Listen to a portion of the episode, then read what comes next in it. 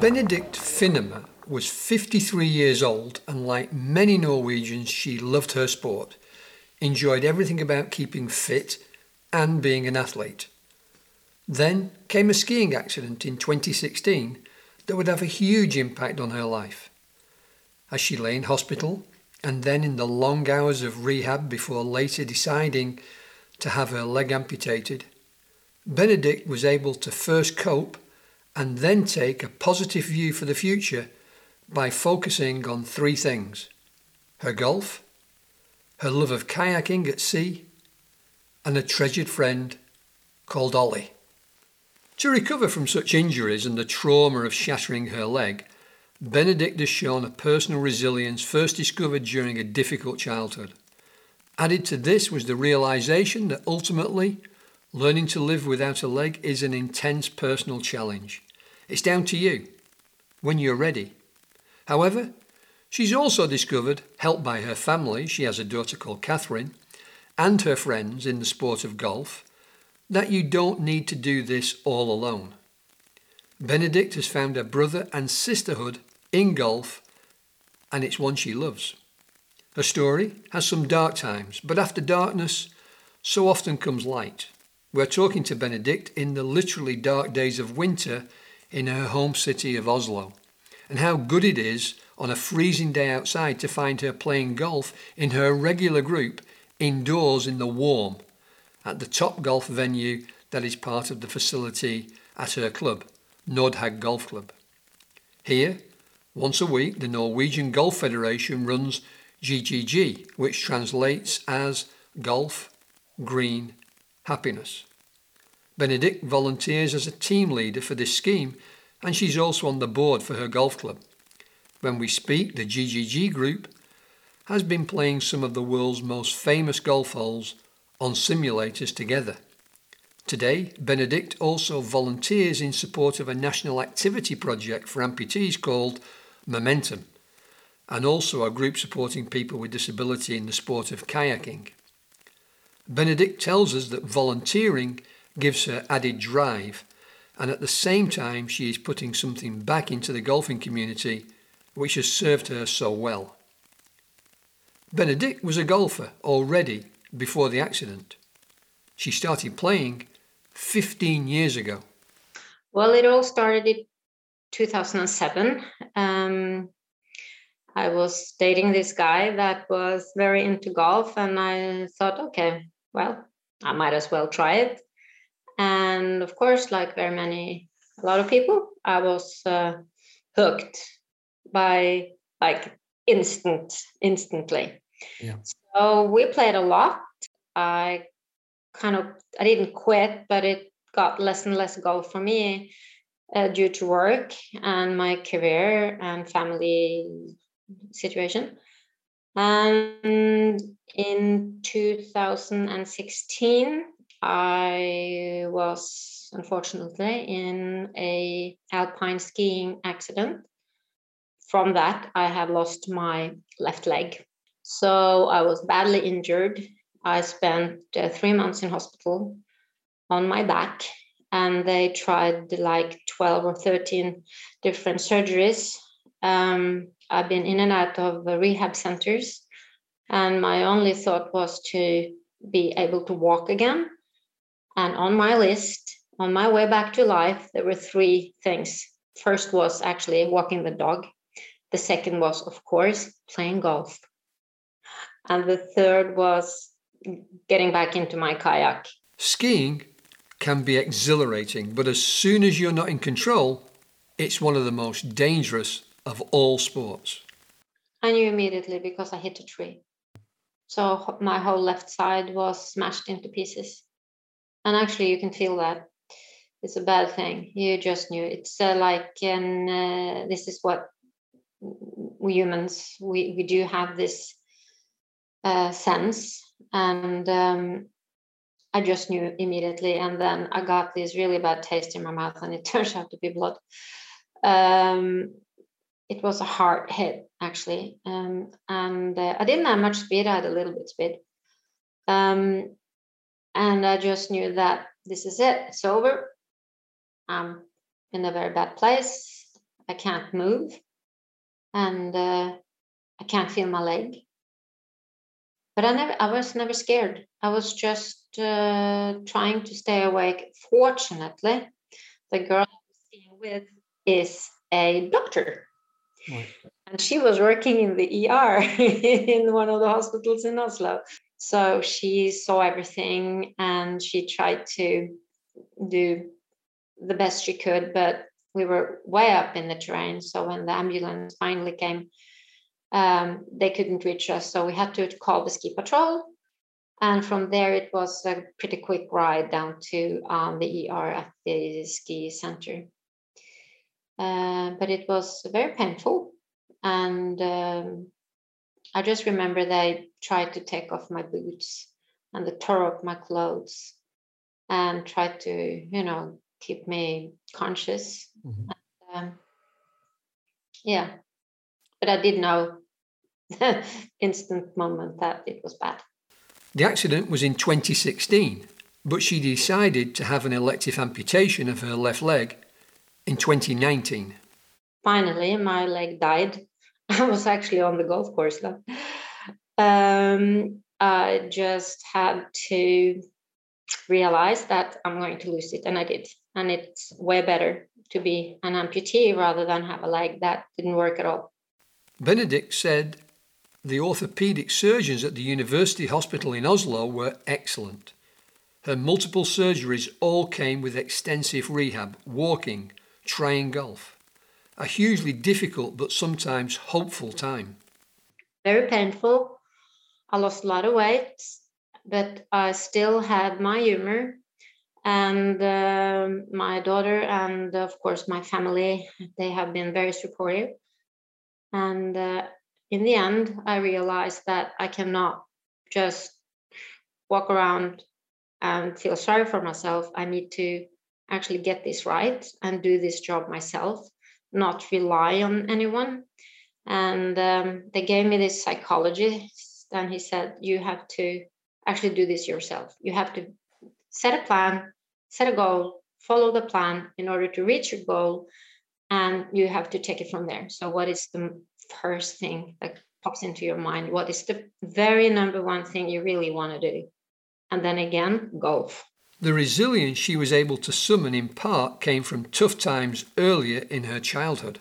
Well, this is a really sad thing to say, but we didn't, we didn't have the best childhood ever. So we learned this very early, my brother and me, to take care of ourselves.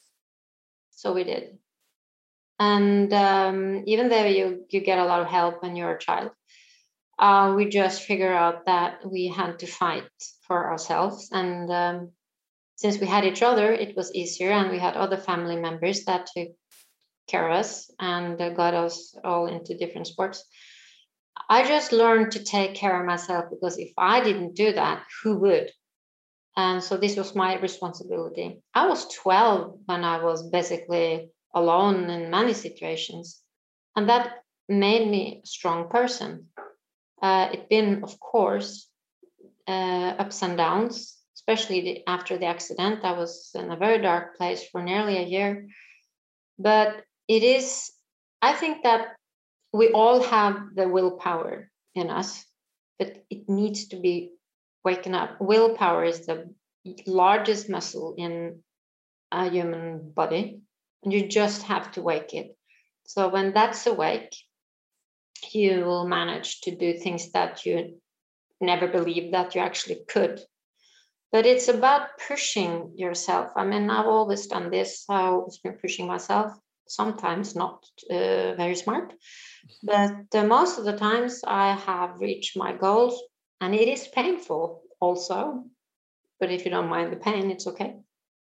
We draw strength from life experiences, and sometimes one person or even one animal can help you. His name is Ollie. He's a 12 year old bearded collie, He's actually British. He was six years old when the accident um, happened. He was very well fit, like me, because we were, you know, doing everything together. Um, we were you know hiking um, skiing cross country everything well i couldn't take care of him the first six months so he was with my uh, my ex boyfriend and my daughter. And uh, he's like most of my heart. I mean, this dog is my heart, actually. So I just wanted to everything I could to manage to take care of him the best I could, and of course walk him because I used used to walk him like 20k every day, but now we are actually on 10k every day. Yes, I was very into like every sport. Sports been my life. That's the only thing I have cared about was sports. I've been in different sports. I've been uh, an athlete in my younger days. Um, for me, it's all about keeping your body fit, your mind fit, being healthy, having fun, doing something that you really love. Kayaking is meditation. It's uh, really meditation. And uh, I'm very lucky because I was asked not very many months ago to join the National um, Kayak uh, or Paddling Association in Norway, to join them and Oslo Kayak Club to start with an accessible program for wheelchairs and other disabled. So I did. And we have now built a really nice program. So any person with disabilities that want to kayak with us is welcome. And uh, finally, this summer, a really big celebration because I managed to get up on the stand up uh, paddleboard. Why does Benedict kayak? it's silent. It's silent on the sea. It's uh, refreshing. Uh, we always um, kayak uh, with others. So I have a um, kayak buddy. So we plan our trips and we like kayak for one hour, one hour and a half, and then back to the clubhouse.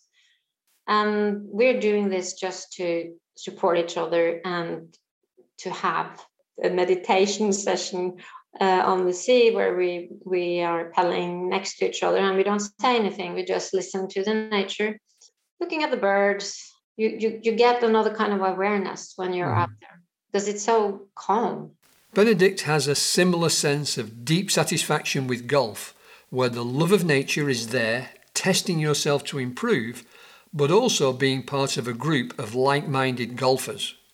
Because golf has always been a sport for me that actually does something really positive to well to your body and and soul and mind you have to do it i mean you have to play golf with a purpose i mean you have to do it with a purpose at least in my world because i am quite a competitive person when norwegian golf association actually gave me a um, place in the paragolf group I just had to grab that opportunity and start on scratch again.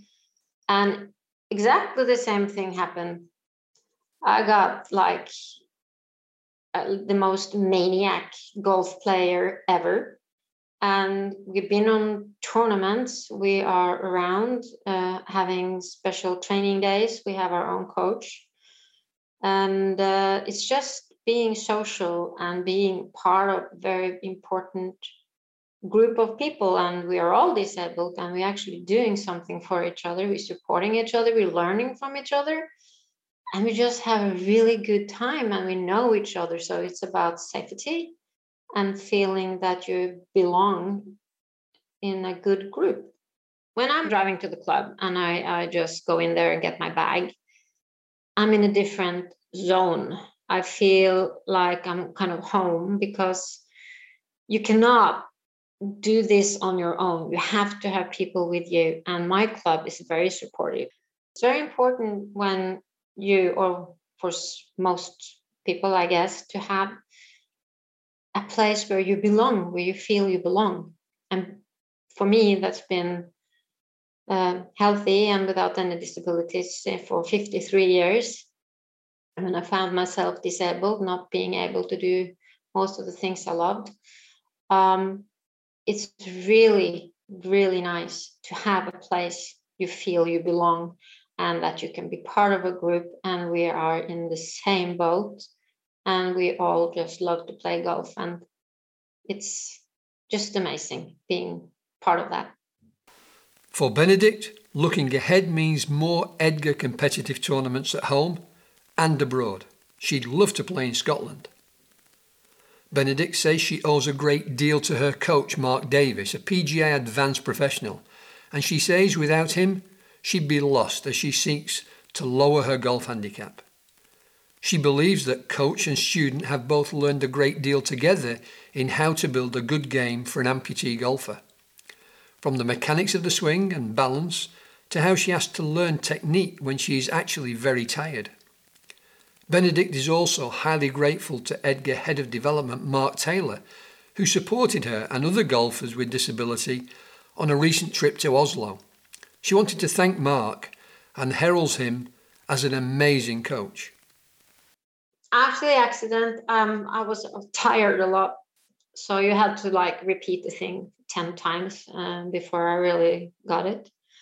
And my uh, concentration is still not very good. But when they sh- when they show you something uh, physically, they show you how to do stuff, and they take and they use time on you for you to be better.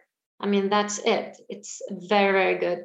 So I'm actually able now to remember the advices and remember what I'm what they're trying to teach me but uh, it has been times where I've been exhausted by just being out on the golf course playing four holes, even though I do have a golf cart. But but if you have something stuck in your head, that will definitely come in your way. So you just have to get past that and try to um, focus on the physical thing. We asked Benedict what advice she might give to a person who's been through a similar set of challenges after accident or illness.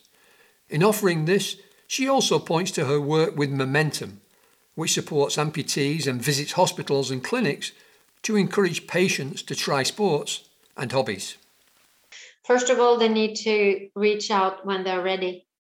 That is very important. They need to be ready. Well, just to say that, I am in an amputee organization called Momentum. We are 800 um, members. We're all amputees and we're a very active um, group here in Oslo.